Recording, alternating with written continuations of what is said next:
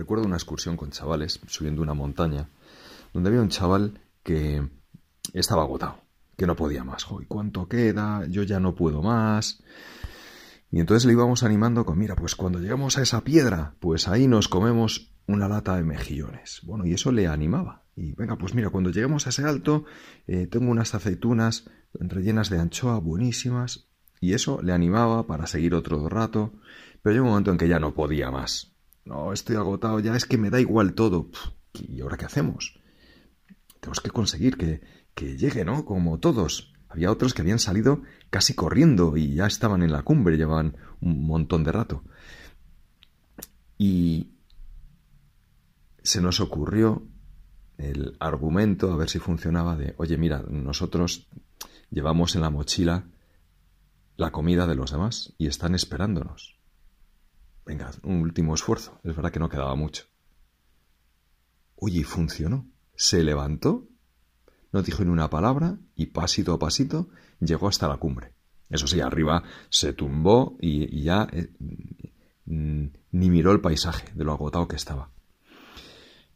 Pero a mí esto a veces me ha hecho pensar que la pereza, la pereza eh, para hacer cosas que suponen esfuerzo, es un engaño de la mente, que a veces nos dice, no, no puedes, no, estás agotado.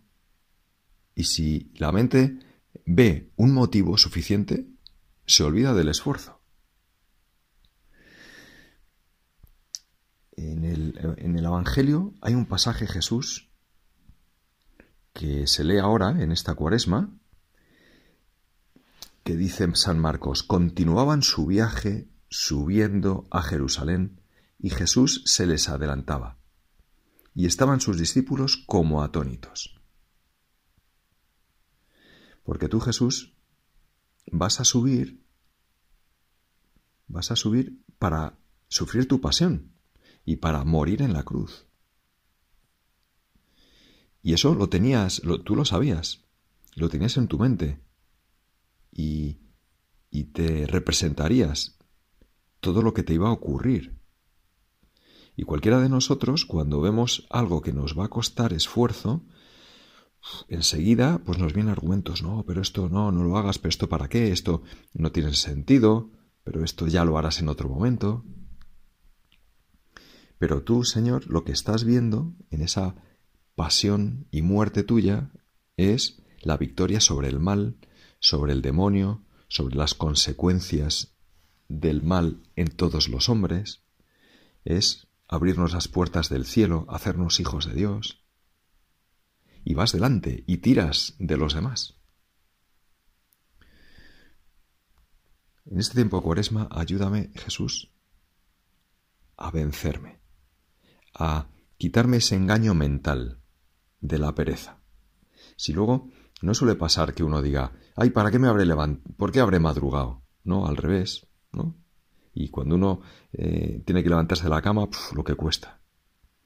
Uno uno eh, tiene que ir a hacer deporte y bueno, ya otro día. Luego uno nunca se arrepiente de ¿para qué habré ido a hacer deporte? No, eh, siempre es la mente que nos engaña. Es un problema mental. Chaval, tienes un problema mental, dice alguno. Pues es verdad que la pereza, Señor, todos tenemos un problema en la mente, que es que no vemos el fin por eso a mí me parece, Señor, podemos aprender de ti, cómo tú ves, para qué, el porqué de las cosas.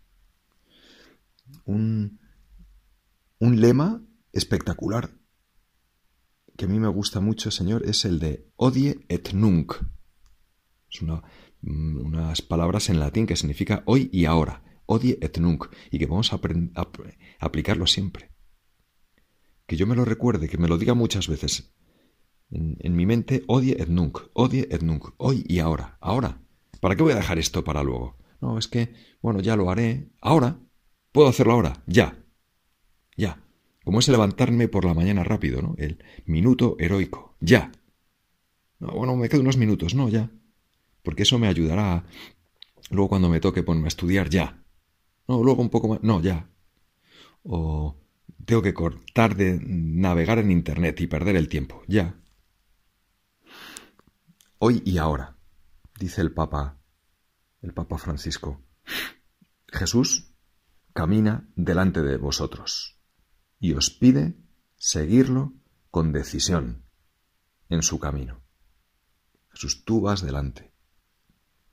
Tú eres el guía, pero, pero que vas por delante, a pesar de el, sufrimiento tan grande que ibas a padecer.